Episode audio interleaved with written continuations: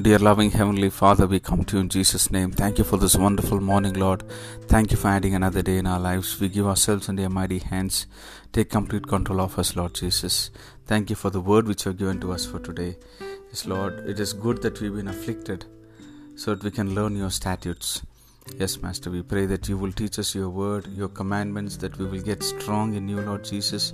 Lord, we pray that we will grow deeper and stronger, Lord that these uh, trials and tribulations and difficulties will not upset us but we will grow stronger in you.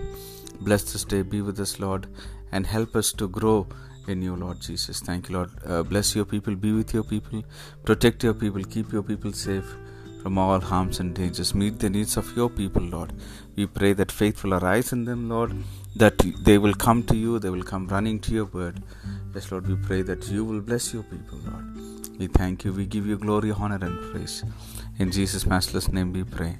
Amen. May God bless you, dear ones. Have a wonderful day ahead.